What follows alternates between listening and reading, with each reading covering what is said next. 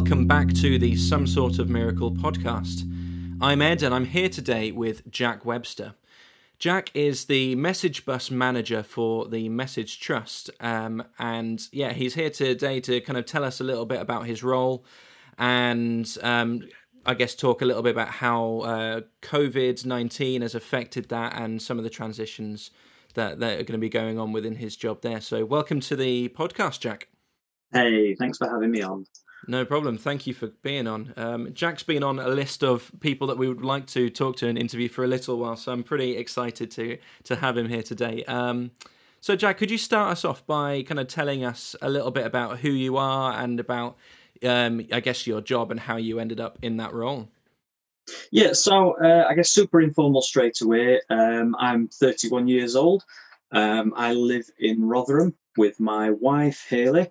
Uh, we've been married for five years now, and we have a daughter, Lily, who is two and a half now. So it's really um, magical.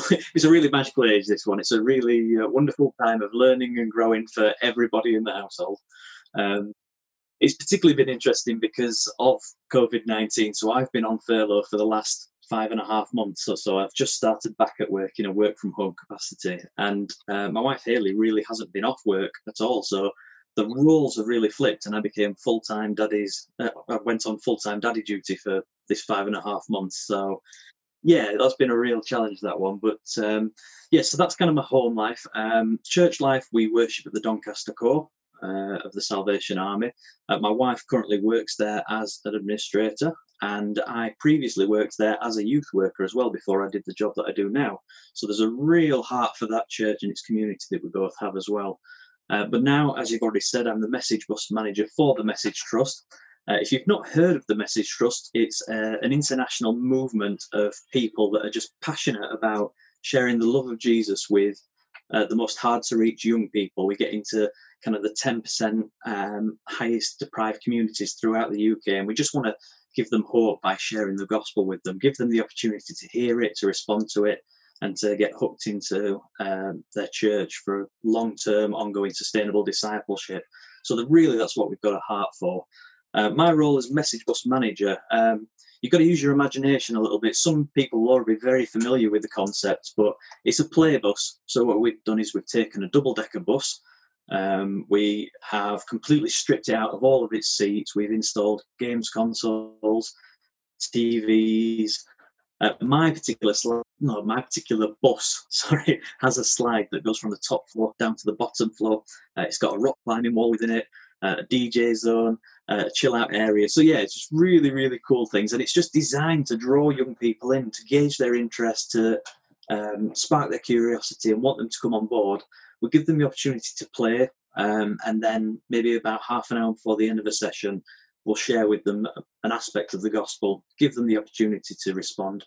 Um, but it's always, always going to be in partnership with a local church. That has to be something that is in place because anyone that does respond, we want them to have the opportunity to um, be hooked into that long term sustainable discipleship that yeah. I talked about. So, yeah, that's who we are as the message, and that's what I do within the organisation. Oh, thanks for that. I've been on the on your bus um, a couple of times, and it is absolutely incredible.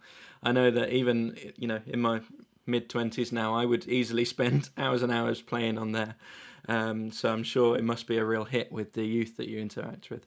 Yeah, absolutely. And there's some like really cool stories that come out of it. Like I just kind of gave you the um, the summary of what it is and what it does. But to give you an idea, there's one that always stands out in my mind. I went to a church up in um, York and it was just like, it felt like a bit of a nightmare just trying to get it all arranged and trying to pull this session together because we kind of set a day and then they got in touch with me just a few days before to say, we're really, really sorry. Can we possibly change the evening this week that we do it? Um, and I had to go to my wife and say, you know, that date night we had planned for this week. I'm really, really sorry. Can I go out in the bus? Because this church needs this different date and it all just got very frustrated. But driving up there to York, you can imagine this bus is limited to 50 miles an hour. So I had a long drive up to York from Rotherham, and uh, I was just there praying. I was like, God, you really just need to do something with this session for me because it has felt so frustrating. I need to know that you're going to work through this session. And uh, I got there, and it was a, a, group of unchurched young people, or predominantly unchurched young people. Um, they had been part of this youth group for many years. They'd heard aspects of the gospel several times, but turning up with this bus kind of was just the most amazing thing for them. It had that immediate wow factor for them. They saw it, they heard the gospel. And what was really, really cool is I shared my testimony. And um, I think of the group of 30 or so young people, about 13 of them responded, put their hands up and said they wanted to know more about this guy, Jesus, that I'd been telling them about. And what was really cool is after that, the youth worker who's based there came to me and he said, That's just incredible. The ones that put their hands up, most of them aren't my church youth. That's the unchurched ones that have done wow. that.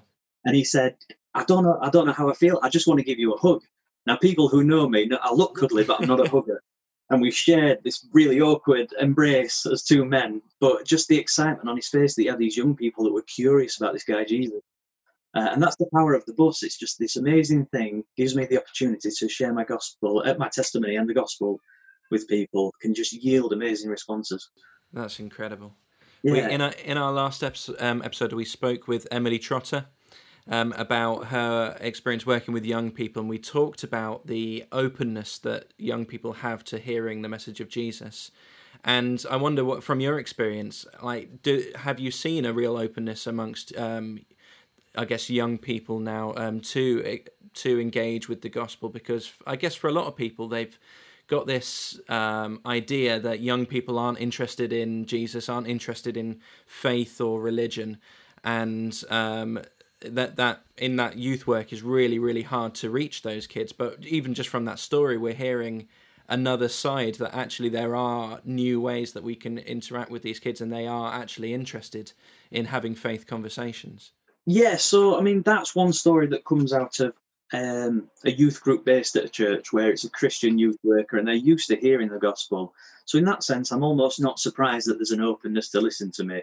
But when we're talking about going into the hard to reach areas of high deprivation, where you're talking about second, third, or even more generations of unemployed, um, where crime rates are through the roof, where there's a real sense of loss uh, and being lost within those areas, you kind of go into them and you it, it's easy to almost form an initial opinion about these young people based on what you see and the way that they act but it's kind of the environment that they're brought up in and you just automatically would assume that they might not be open to hearing this gospel but i think what's really incredible about this bus is it almost gives me an authority that i wouldn't have if i just walked onto the street.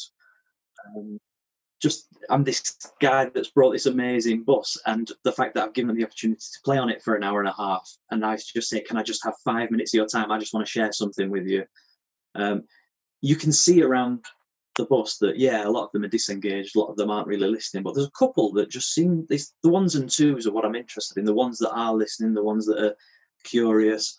Uh, even if they don't put their hands up at the end to say, "Yeah, I want to know more about this," I just want to know that they're hearing this message, if nothing else. Um, and rarely do I ever get any pushback, any uh, even sniggers or laughing. I just that really doesn't tend to happen much. If they're not interested, they just switch off, um, which I much prefer to actually the challenges that I would get in that sense. But yeah, just being able to share with these kids who I've never met before. I know nothing about their backgrounds. Um, I know nothing about the way they're going to respond to it, but um, yeah, whether they do respond at all or not, just for them to hear this message, I just think is really cool. And they yeah, do listen. Absolutely. Wow. And another thing that struck me about what you've said about the message trust is the way that you you talk about linking up with churches to encourage kind of not just that initial stage, but to encourage a, a journey of discipleship beyond there, and that will be supported by their local context and their church. And I remember we, we did an, an interview with Mark Hodgkinson um, a few months ago on the podcast, and he talked about um, the the difficulty of he runs this youth group and they, they do this really great discipleship, but when the teenagers kind of turn 18 and they start moving on, it's really hard to get them into, I guess, a traditional church environment. Um, and that and his challenge there was for the church to come and meet them halfway, to step out and to um, come towards those people that are in that those areas of deprivation and perhaps um, look at different ways of being church. But I wonder how kind of do you encourage churches then to pick up where where you leave these kids, or you kind of start this journey with these kids and then yeah how how do you or how should churches rise to that challenge and um, mincing my words here and start encouraging people on that that uh, journey of discipleship? No, it's a really, really good, great question, and it is the non-negotiable from our perspective. Really, we won't do any kind of mission, any kind of event, or any kind of outreach unless we know the local church is involved. Because you're right, the ongoing sustainable discipleship is absolutely key. Um, I think many of us who are either have grown up in the church or have found faith later on in life have kind of had a moment almost where we've just kind of switched onto it and gone, actually, this is something that is real for me, and I do believe it. And um, and same with the young people, if they're responding to what I'm talking to them about, whether it be the gospel or the testimony, they might just have a little switch that goes in their head that says, "Yeah, this could be real to me, and this is important." Um, but if we just leave them with that thought, that will soon disappear altogether and will just become a non-thought. And we really need the church to be able to take that on board and just to agree to journey with them and to walk along with them through the Bible, through life, really. Um, so it's always part of my ongoing discussions or initial discussions with a church when we're making a booking with the bus. I always kind of want to know, right, what's already in place at your church? Um, what have you got program wise that these young people can get hooked into, can um, really thrive within? And if you don't have much going on, is there anything I can do to support you starting something up as well? Because I kind of need to know that that's in place um, for me to be able to support them in this first hit. And I will never really turn up to an area in the hope that a church is going to be involved. Uh, it's quite a long process before the, church, the bus will turn up to a church. Um, it could be that they approach me and say, We'd love to have the bus come along and support us in our outreach or our youth group that are already here. Or it might be that I say, right, I've got a particular heart for this area at the minute. I'm going to start contacting churches in that area and see if this is something that we can start working towards and building on. But yeah, it's um, it's so key. We really, really do need that involved. And it's throughout the message we do so much. We've got the bosses, um, we've got creative mission in the form of several bands that are employed within the organisation.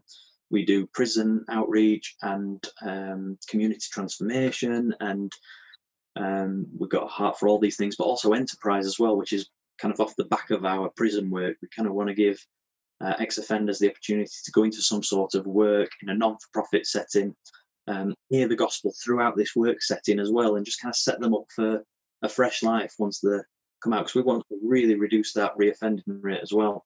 But almost throughout any and all of these, there has to be some sort of church involvement or local church involvement because um, the message is growing massively. For 25 years, it was based purely in Manchester. And then over the last five years, we've started to see satellites of the message appearing throughout the UK, but also internationally as well. And right now, I think we're up to, I, I think it's somewhere in the region of about 150 employees that the Message Trust has now. But that's nothing compared to the number of church leaders, youth workers, church congregation that are throughout the UK. So we can do what we can do and get started, but really it's going to take a team effort of everyone to start to see some change and some transformation throughout communities across the UK. Yeah, and I guess your your previous role working as a youth worker in the Salvation Army will have set you up quite well to understand where these youth workers and church leaders are coming from when they contact you to have the, the bus come over there as well and, and actually give you some real practical insight into what it's like to be based at a church doing youth work regularly with the same kids. Yeah, absolutely, and I, I must I really do miss that aspect of youth work as well because I did five years, uh, yeah, I think five years there, and just to kind of have those five years of the same kids, or for most part the same kids, or the particular ones and twos that were really growing and thriving in the environment and building relationships in that. Um, to kind of go into the role that I'm in now, where it's sometimes it's one hit and I'm gone, or sometimes it's six weeks where I'm there with the bus, um, and then again I'm gone, and I've got no chance to build up any real relationships with young people. But uh, I'm very fortunate, first of all, that I was a youth worker at the church that I'm currently at. So I do have some opportunity to continue to engage with these young people. Um, what's really cool is one of my young people has become my successor as well, that role. So again, just really awesome stuff. So I get to talk to her about the kids and who's doing what, and that's really cool. But at the same time, I've kind of just know that God has called me to where I am now, um, to be in the role that I'm in to support, equip, and resources churches in this ongoing discipleship. So, whilst I might not be directly involved in that ongoing discipleship, just to know that I'm playing a part in it is really cool. So, you've kind of given us a picture of what life looked like before COVID 19, before this uh, pandemic hit. And I'm just from your description of a bus with lots of tactile things to touch and play with and climb on. Um, I imagine that's going to look quite diff- um, different when you return to doing that sort of thing um, now. Um, so, what's that journey been like, starting to think through this transition into the, the new world? Yeah, so um, as I said, I've had five and a half months of furlough, um, and then I've started back at work last week, in a working from home capacity. Um, you can, yeah, you're absolutely right. Just this idea of cramming 30 young people onto a bus where there's lots of things for them to touch and grab and breathe on and just fill this bus with, um, yeah, with breath. It's, it's really, really not uh, ideal and actually not something that we can ever think to do right now. Um, not in the short term, anyway.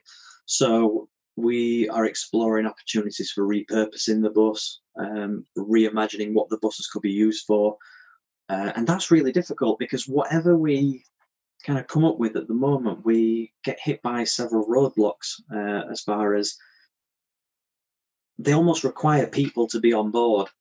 Uh, all the ideas that we're coming up with, which is just not ideal. But if we're not getting people on board, maybe we can repurpose the bus to be used for something completely different. But then we think, well, the bus is big, it's heavy, it's not very um, easily manoeuvred, it's bad on fuel. And we kind of go, why wouldn't we just hire a van if we want to go out? And so we thought about could it be a mobile food bank? Um, could it be, yeah, delivering food parcels to people in various different communities and stuff? And we just thought, well, why not just get a van that would be better on fuel, more easily manoeuvred, quicker? Um, things like that. So yeah, we are hit, being hit with all sorts of roadblocks, but we continue to um, dream and scheme and come up with ideas and explore them. Um, but certainly for the short term future, we aren't going to be able to use these buses as we wanted, which kind of brings us to my role being repurposed instead. Um, so that's the route that we're currently going down. I'm currently in the process of exploring the idea of mission and outreach in one of our key areas that we work. Uh, so my region is Yorkshire and Lincolnshire, so it's a massive, massive region that I take on board with this book. Uh, and we've got um, something what we call an Eden team based in St Giles in Lincoln. So to give you a little idea of what an Eden team is, um, it's a group of people who uh, Eden is almost like a, a branch of the Message Trust, and we set up people who do incarnational living within the top 10% most deprived communities in the UK.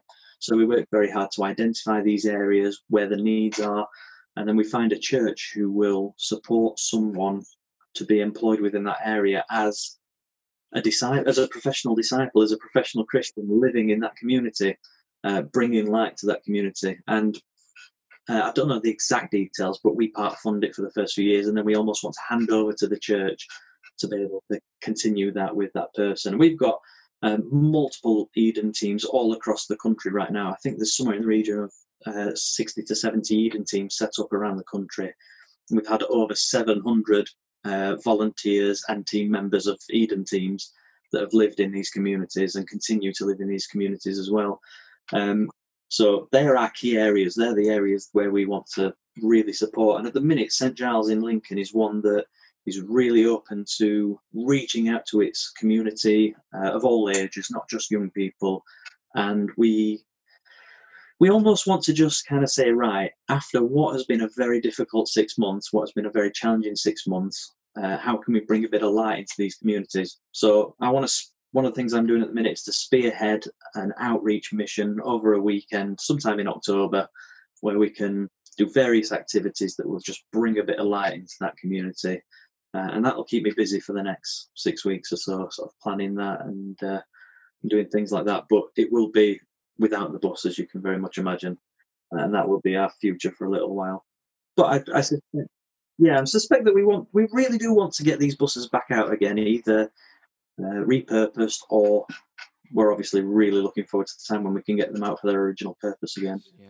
And they're so purpose built, aren't they? Yeah, absolutely. They they kind of it's really difficult to repurpose something like that. Um, there's only one other bus person, uh, and this isn't message. This is someone completely external who we've been able to get in touch with who said, "Oh yeah, we're fine. We can continue as we were." And uh, I said, "Well, why is that? How do you do that?" I says, "Oh, ours wasn't converted. It's just a bus that we drive into a community." And then we preach from outside the bus in the on the street or in town centres. I was like, ah, okay, right, there you go. we don't do that. Oh well, that's that's really exciting that you're kind of in this place now of reimagining things, and I guess dreaming big dreams um, is a phrase that gets thrown around, isn't it? Yeah. so, um, alongside being a kind of uh, message bus manager and uh, youth work and all these things, you are an active member of our listener group, and um, it's really good to have you here to kind of talk about some of this stuff because Jack has been one of the um, one of the people in the in the listener group asking us really really difficult questions and making us think of uh, things that we wouldn't necessarily have thought of. So thank you firstly for for doing that, Jack. It's been immensely helpful. But um, we had a episode a few weeks ago on the topic of fear, and you kind of asked us a really tricky question, and that was I'm going to read it out word for word because I don't want to misrepresent it. Um, it was How should we as Christians approach 2 Timothy 1, verse 7, when confronted with the biological inevitability of fear as a means of protecting ourselves from physical, mental, or emotional harm? For example, if we see an injustice and we can intervene in, but doing so could result in us being physically harmed or socially judged by peers, how do we then decide what to do when faced with 2 Timothy 1, verse 7? and the fear of intervening. And 2 Timothy 1 verse 7 is that uh, we are given a spirit of. What's the phrasing again? It's, uh, we're not being given a spirit of fear and timidity, but of power, love, and self discipline. That's the one. Yeah. Yeah. So they were some really big questions for us, and we had us scratching our heads a little bit, thinking, okay, how do we approach that? so it was really cool to listen to what you guys thought about that. And the reason that I asked these questions that do kind of get your head scratching and are difficult is because um, I've kind of got to a point where I'm I get quite good at exploring something from the Bible and trying to come up with my own theology on it and, and exploring what other people say on the internet and things like that. But that was one that really got me scratching my head. So I knew that it would with you guys as well. Um, and you started to, kind of discuss almost an immediate situation that required an immediate intervention and this fight or flight or freeze response. And I think that when I was actually writing that question, I was thinking more about um, sort of ongoing situations where you have the opportunity to think about what your response is. Do you um, step in? Do you message someone? Do you contact someone who's doing something that you see as an injustice either to somebody else or to themselves? um, because I find myself in that situation, and it's not necess- It's not always about this fear of physical harm, but almost uh, the fear of the confrontation that might come from afterward. Um, and again, not necessarily physical confrontation, but just this point where I've disagreed with somebody and having to justify my point. Um, and you, I think yourself, discussed the social aspect, the fear of social judgment and your peers and things like that. So I've often found myself more so recently in the like maybe in the last few years getting to a point where i'd much rather just step back uh, and just almost let things happen or let things take their course knowing that um, i can't be confronted or i can't be questioned for my view on it. So it's almost like a bury my head in the sand and just yeah it's not my problem kind of thing which is really difficult for me because i think if i go back a little further at some point in the last maybe seven or eight years one of my key verses became Micah 6 8, um, which says that he has shown you, O mortal, what is good, and what does the Lord require of you to act justly, to love mercy, and to walk humbly with your God. And I thought that became such a key thing in my mind that I was like, I've got to act justly, I have to see justice and kind of try to make that something that is put to the forefront of situations, and I have to love mercy and to walk humbly with God. But this whole justice thing really started to play on my mind when I found myself seeing situations that I could have intervened in, or I could have gotten a voice across that maybe wasn't being heard, and yet chose not to. And it probably was through fear of something.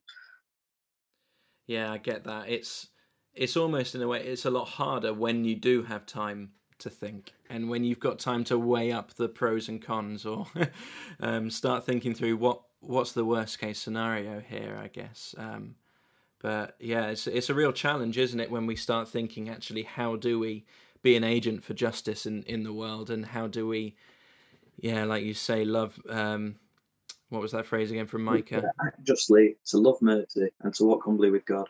Yeah.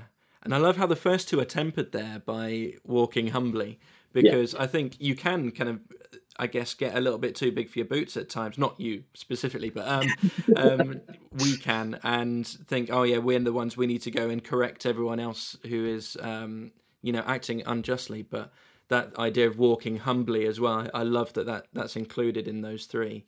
Yeah, absolutely, and um, yeah, like I say, it was just such a challenge, and that love mercy one always got me as well because I kind of thought, well, okay, how can I act justly and almost challenge people on things if I've then got to love mercy as well. And I kind of felt like there was a bit of contradiction going on between the two. But of course, there won't be.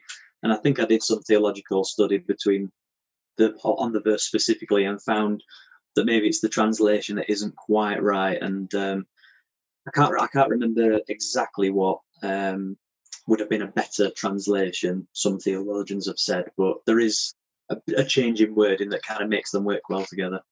Yeah, and I think the concept of justice that we see in the Bible is often con- like misconstrued with uh, 21st century concepts of justice, and that word can can contain so much, can't it? Because we have a very um, sort of legal understanding of justice, where things are right and things are wrong, and uh, we need to punish the things that are wrong and um, support things that are right. And I guess perhaps that's not always the way that justice is approached as in the Bible. And I often think that there's this kind of inherent um, juxtaposition between justice and grace and mm-hmm. trying to hold those two together in and how do we treat people like you say that i guess the same thing as mercy and justice um, it, it is really hard but i think you do see that lived out in the life of jesus as well don't we and when you look at, um, I was at Bible study this week and we were looking at Jesus um, kind of ki- um, cl- cleansing the temple or kicking people out of the temple, the money changers and all that. And there, it doesn't look very much like mercy at times, but there, there's certainly justice going on there. And um, yeah, yeah, how do you kind of hold it together is really hard. Yeah, absolutely. And I think that we can fall into the trap of having our own subjective view of justice, but it can also be um, a little bit too raw emotionally as well. So we can almost feel like we need to impose our own form of justice for something done against us, almost in the form of revenge if we're not careful. Yeah, yeah. I need to seek out justice for what has happened to me. And that's something I'm always very careful of as well. But to be honest with you, I mean, you'll know yourself, and various people listening will know that um, I'm not always, it's not that I'm out of touch with my emotions, but I can very easily kind of switch off from my emotions. I'm what you might call um, a blocker or a bottler of emotions. And that's something that over the years I've learned to make sure that I go and explore my emotions later on in the comfort of my um, own home or where I feel safe. But certainly in the moment of high emotion uh, or a very a time of high anxiety or where something is really bothering me in front of me, uh, actually, as a coping mechanism, I can switch that off. So, in that sense, that that's something that has really fallen into this Micah 6 8, where I thought, right, if I want to act justly, I can't just impose my own view of justice or seek out justice for something that's happened to me. And I think that detaching the emotion from that can be very important. Oh, thanks for that. That's really, I think, added to that conversation. And if you're listening to this and thinking, "What on earth are they talking about?" please do do go listen to the the fear episode. It's episode 14: fears, phobias, and fortitude. And uh, yeah, we kind of delve into a few different questions there, including Jack's, and get ourselves very confused. But if you'd like to kind of ask any questions to Jack, um, either on his questions there on fear or about the message trust, um, please do drop them in the listener group because Jack will be there and I'm sure he won't mind answering them. No, not at all. I think that listener group has been really helpful for me to actually um, engage in some discussion already, but just given the opportunity to kind of think about you guys put across the opportunity to ask you some questions. And that really helps me in my faith journey as well because some of the things that get me scratching my head, I know that I can put you guys on the spot with that as well, and uh, maybe just help me journey through it myself. So I think that listener group is really a really great community uh, that is growing and will hopefully become, um, yeah, really powerful tool for people to use. Absolutely, that is the dream. That is the dream for it. So yeah, please do go check that out, and um, yeah, feel free to ask any of your questions there. But uh, just want to say thank you so much, Jack, for being on the podcast. You've kind of given us lots of things to think about, and it's amazing to hear how God is working through you and through the Message Trust, um, doing kind of all these amazing things with the bus. And we're excited to see um, what what God does through you in this new world, and um, what what happens with all of this process of reimagining your role. Yeah, no problem. Thanks very much. Okay, well, thank you for listening, and we shall see you next time. Bye.